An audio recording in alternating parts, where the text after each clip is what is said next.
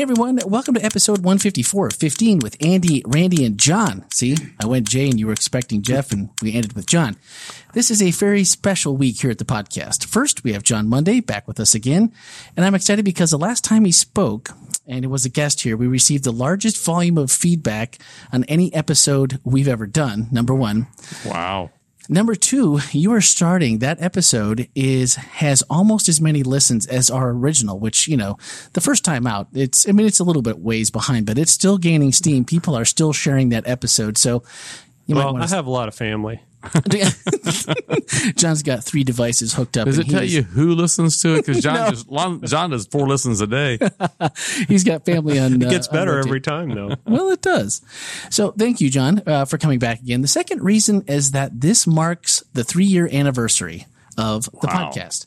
157 episodes, over 50 hours of content, and over 9,100 listens to this podcast through those episodes. So thank you to each of you that have been on this journey with us since the beginning and all of you that have come along at some point along the way. Thank you for sharing, binging when you fall behind, for the text messages, voicemails, and the lobby conversations that make all the work worth every minute.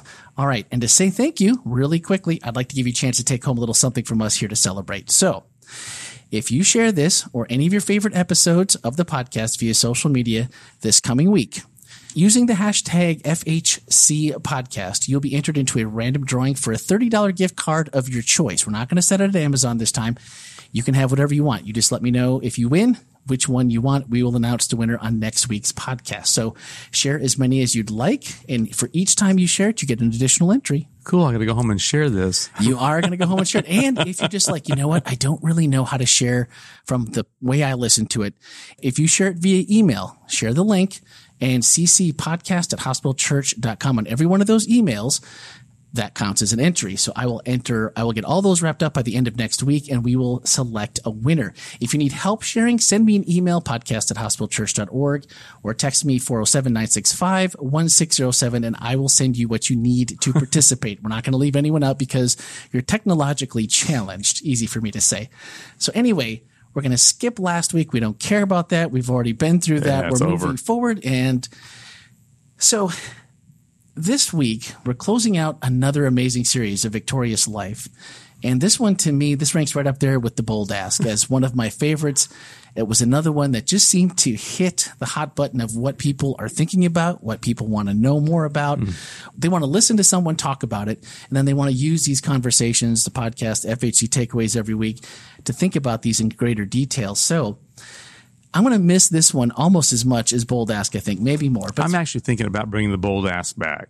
Really? Uh huh. Just I mean, we, we just did three of them. We could we could have or four of them, and we could. There are a lot more bold asks. There's plenty of them in the scriptures, so we could go for some more. Really? So I thought could, about that. So we could start making that an annual thing. Well, I don't know. We'll see. Yeah, quarterly, maybe biannually. not, not, not okay, all right, all right. Don't we just at, don't do anything else. We just right. make bold asks. don't look at don't look at gift horse in the mouth, Randy. All right. So speaking of the bold ask, I like the tie-in from the final installment of that series and the ridiculous and arrogant ask of the brothers James and John of Jesus. And they said, "We want you to do whatever we ask." And Jesus' response, "What do you want me to do for you?" We want the positions of honor in your kingdom. And then while we cringe at the demand of the brothers, and this week we're talking about Bartimaeus and his station in life, I'm almost wondering if his desire to have a one on one with Jesus, maybe it was almost as rude because he's shouting above the crowd in spite of them telling him, Yo, you need to be quiet, quiet down. But his intentions were clearly different in his ask. And maybe in no other way is it more evident that Jesus doesn't touch him, but simply tells him to go. Your faith has been healed after he makes this ask. And the physically blind versus the spiritually blind. And Jesus asks them both the same question. What do you want me to do for you? And I am an often spiritually blind person. And this gives me hope and faith because if he's asking the same question, no matter if you're coming from the wrong place or the right place or someplace in between, he's still going to treat you just like everyone else. So I guess I didn't realize when you started that that was right after it until I read the chapter this week and kind of went through that synopsis. What what hit you most about that when you were putting those two things together and the diversity of thought when of these two questions? Well, the the thing that struck me, the reason that it found its way into the sermon, is just the the juxtaposition of the two. I mean, they're only 15 ver- verses apart. right. It was basically on the way into Jericho, James and John are, are asking to be, you know, sort of co-kings with Jesus. And on the way out, they meet Bartimaeus. So I, I was just struck as you were by the identical ask when Jesus said to them, yeah. "What do you want me to do for you?" It was it was the identical words, and I like to think that's not accidental. Well, this story is only six verses long. It's at the end of a chapter, kind of like, well, I didn't get to the end of the chapter. You could miss it. And one that you don't hear often preached about. What was it about this story that brought you to this message? I don't know if this is super spiritual or not, but the song that, that the band sang at the end, mm-hmm. quite honestly, I was fascinated by the song and by okay. the notion that, you know, the, the blind can't make themselves see by opening their eyes that it just it drove me into the story. And once i hmm. was driven into the story it, it fascinated me. I was just captivated by the story of bartimaeus. Well i don't know that i've ever heard a message actually on this topic before or on this story as kind of a basis for everything else that came with it. And there was just a lot of pieces and parts that were moving. And i thought when i went to read that chapter it was actually the verses, the set before it, I had highlighted in my Bible mm. and just kind of had question mark, duh, through this other part of James and John. And then here's this other part.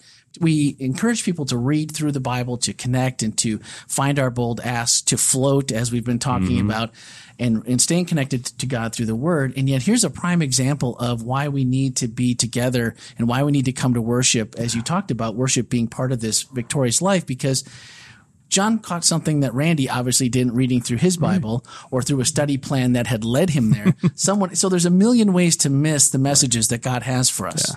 We can well, benefit from each other. And in fairness, I didn't read through it and catch all that either. I, I was preparing a sermon, so I, I, had a little bit of an unfair advantage of about 30 hours into it. yeah. So, so it's a little different. But Stavanovich, uh, one of our members, came oh, up to me afterward and he said, you know, he, hearing that story reminds me of the value of slowing down in the scriptures and really doing a deeper dive. Because you're right, it's only six verses. But I was fascinated to learn that there's a lot of stuff in those six verses that has confounded theologians for over a millennia. I didn't know how much. I mean, there are volumes and volumes written on what does it mean that he threw off his cloak. Apparently, that was a really unusual really? thing. But they don't have to worry about it anymore because John has now solved all that mystery. well, and as Andy let me know, he said, you know, maybe some of it's true. Who knows? when you were speaking and you came to some of your conclusions pretty matter of factly, and I appreciated that because as I was sitting there thinking about it, I think too often we're worried that, well, Andy's smarter than me. He's a pastor. He's been reading forever. Not so. And, you know, we discount and we miss things because mm-hmm. we discount ourselves going, well, what do I know about life back then? I'm not a history major. Right. I don't, you know, the cloak and all these things. But I really appreciated that as we were going through the message that you weren't afraid to just go out there and say, you know, this is what, as I'm reading and I was preparing, I'm pretty sure this is the way things were, or at least at least could be. I just I thought that was refreshing yeah. that you just stepped out and went there. Well, you know, I, Google's a great thing. However, it needs to make you. Well, you know, there's so much research that is easily available nowadays, yeah. and, and there's just a lot that you can read, and you should take it all with a little bit of a grain of salt, and you know, pick up what's good and, and let go what's not. One of my favorite pastors, speakers, my second favorite yeah. preacher. right, right. Good uh, save. Good save. Steve Brown. I, I, almost said it at some point in the sermon, but he has a, every time I've heard him speak, he said something like this. He said, I'm going to tell you some stuff today that's true and I'm going to tell you some stuff today that's not.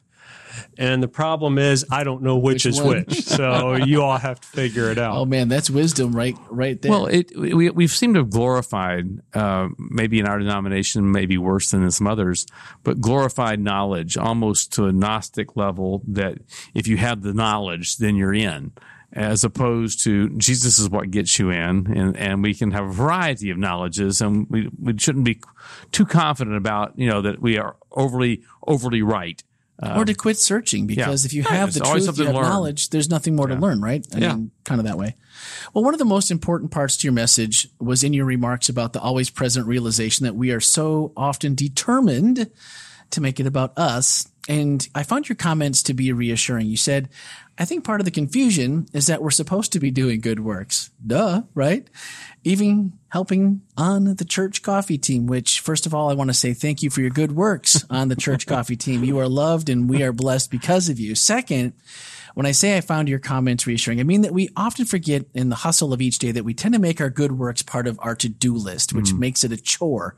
It's no different than anything else we must schedule into our already overbooked lives and try to just, oh, I need to, need to get that one checked off. So we don't allow that floating in the direction he takes us in for his kingdom because we just see these things as another thing to do rather than gifts that we're giving back. So I liked the fact that the way you just were so matter of fact that this, yeah, right. We're supposed to be doing this. Another quote from the Bold Ask series that you used brilliantly in landing this idea, which brought it all together for me again, was from David Benner. And I'm going to tape this quote up somewhere where I'm going to see it every day. It's going to go on the mirror in the bathroom. Quote. It's going to go on the kitchen, uh, refrigerator, snack time, whatever. The father's love reflects the father's character, not the children's behavior. My behavior, whether responsible or irresponsible, is beside the point. Responsible behavior does not increase the Father's love, nor does irresponsible behavior decrease it. And maybe there is no better reminder mm-hmm. of that as we've been talking about floating and we've been talking about living this victorious life and it's not a negative, it's a positive. So when you look at this, because I know you and I talked earlier before last week's podcast, and I walked in your office door and you had a question for me and then also a request. And the question was, so what's the victorious life? yeah, I was a little early in the prep stage at that point. Frankly, the, the term victorious life is not one I use a lot. It's not one that I've no. thought a lot about. But as I began thinking about this and preparing for it, I realized, Andy gave me some insight as well as others, that when people hear the term victorious life, it's not something that makes them feel good. No. It, it feels, how crazy is that? The word victorious yeah. makes you feel burdened and heavy. I'm pretty sure that when they came back from World War II and said we were victorious, it was not a burdensome thing. Right. You know? But at the same yeah. time, when we're called to live a victorious life because of a behavioristic model, we get burdened by the thought of behavior control yeah. uh, and sin avoidance as opposed to living a life of victory in Christ, uh, which are very different things. Again, I hadn't thought about it a lot before this, but we do, at least a lot of Christians, start to get inklings of understanding grace and that we're saved by grace. Mm. But man, then it turns into work right after that. Yeah, yeah and how, immediately. How crazy is it to think, okay, I can't save myself, but now God really expects this. And then it is complicated because we are to behave right. But I think the idea is to figure out where that comes from. I th- and I think you should use not just your behavior, but how you feel about your behavior more as a barometer about your relationship with God. Yeah. Rather absolutely. than as a measure, uh, rather than as something that you earn, that if you do it right, God's going to owe you. So, you know, if you're going out and doing all the right things, but it just feels like work and you don't want to do it, I'd say, well, stop working so much, spend a little more time with God and learn that surrender, learn that floating. I loved the analogy that Andy used about floating. Actually, after he used that, I was like, why is, is there anything else to talk what about? Am I, what am I supposed to do? well, it's not unlike Christ's words in the uh, message translation about learning the unforced rhythms of grace. Right. You know, and that's just a different way of living uh, than the striving and the striving burdensome. When Jesus says his yoke is easy and his burden is light, he's saying that if you have to carry your religion, there's something wrong with it. The right. religion should carry you. It should be like wind in the sails. It should be taking where you need to go. And if if you're having to feel like it's on a backpack on your back that you're dragging through life, you want to re-examine your faith. Yeah, and there was another part in Benner's book that I, I made I said it without making reference to it directly uh, during the sermon, but I just loved when in the book he went through an exercise of saying, close your eyes and now think about God thinking about you. Mm-hmm. And what's God's reaction? I mean, and, and even me, who I, I, I'm a big believer in grace, my first thought was, whenever I think about God thinking about me, disappointment. I think that he's seeing all the stuff I did wrong, not, not the good stuff. And Benner says, no, when, when God thinks of you, joy fills his heart. He adores you. Yeah. And I think that's true. That makes sense with everything I believe. Well, if you think about it as a parent, I mean, none of our kids are perfect and they all make a bunch of mistakes. But when we think about our kids, it's not it's not usually all their mistakes that come to mind. You Yeah, know, if you if you're, if you're thinking about it, you start smiling about when they did this or when they did that, or you know, it's, it's there's good memories. If we can pull that off and still keep Yeah. the good memories, I'm pretty sure God has a little bit better shot. Well, sure. And doesn't it make all the sense in the world? I mean, is God really going through all of this work, all of this creation, all this redemption, all this, you know, transcending of time and space? Because he's like, eh, eh, maybe they'll work out. Uh, you know, I, I don't think so. I, yeah, I- it seems like a lot of work. if I have to take him back, if they straighten up, I guess I get it. yeah. There's no utility in that. No. Because he knows. I mean, we know. we're smart enough to know that there's no utility in that, that we're never going to make it right or we're never going to be good enough. So if we remember that, that's probably a good foot forward to remember each. Each Yeah. time we think about this. Well, finally, as we're starting to wrap up, because I know we're getting close on time, but I want to thank you for your perspective on sparkle and worship. And when you made the request and then you talked to my wife and, and she was like, Oh, absolutely. And, and I was curious as to where you were going to go with it. And I'm extremely biased, but in many in our church family here have encouraged us to allow her to express herself and not be apprehensive or worry about, you know, if she makes the stage, she makes the stage. yeah. Uh, I can't repeat what you said because there's no way I would make it, no way I'd make it through. But please, if you're listening and you haven't heard John's message, please, please, please don't miss the ending if you make it through no other part. You should really listen to the whole thing because it was fantastic. But if you want to just catch one piece, join at the 5814 mark in the sermon. go to hospitalchurch.org and then right there under sermons, go to archives. It's the last message there. And at the 5814 marks, he lays out the union of following and worshiping, following God and, and worshiping and how those are connected.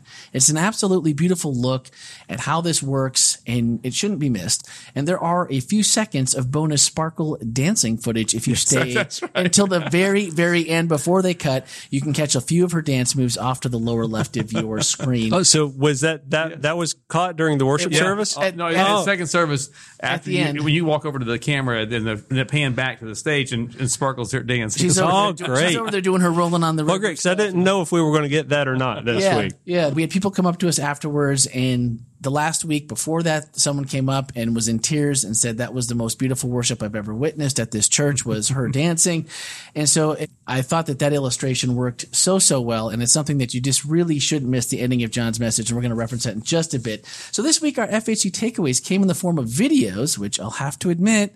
I have not seen just yet, but those can be found in today's episode notes and in the Hospital Church mobile app. So instead, I'd like to know if there is something you've learned during this Victorious Life series that's caused you to view God differently or changed your approach to your spiritual journey and maybe how you look at this floating slash victorious life. If there's something you've learned you'd like to share, 407-965-1607 or podcast at hospitalchurch.org as always.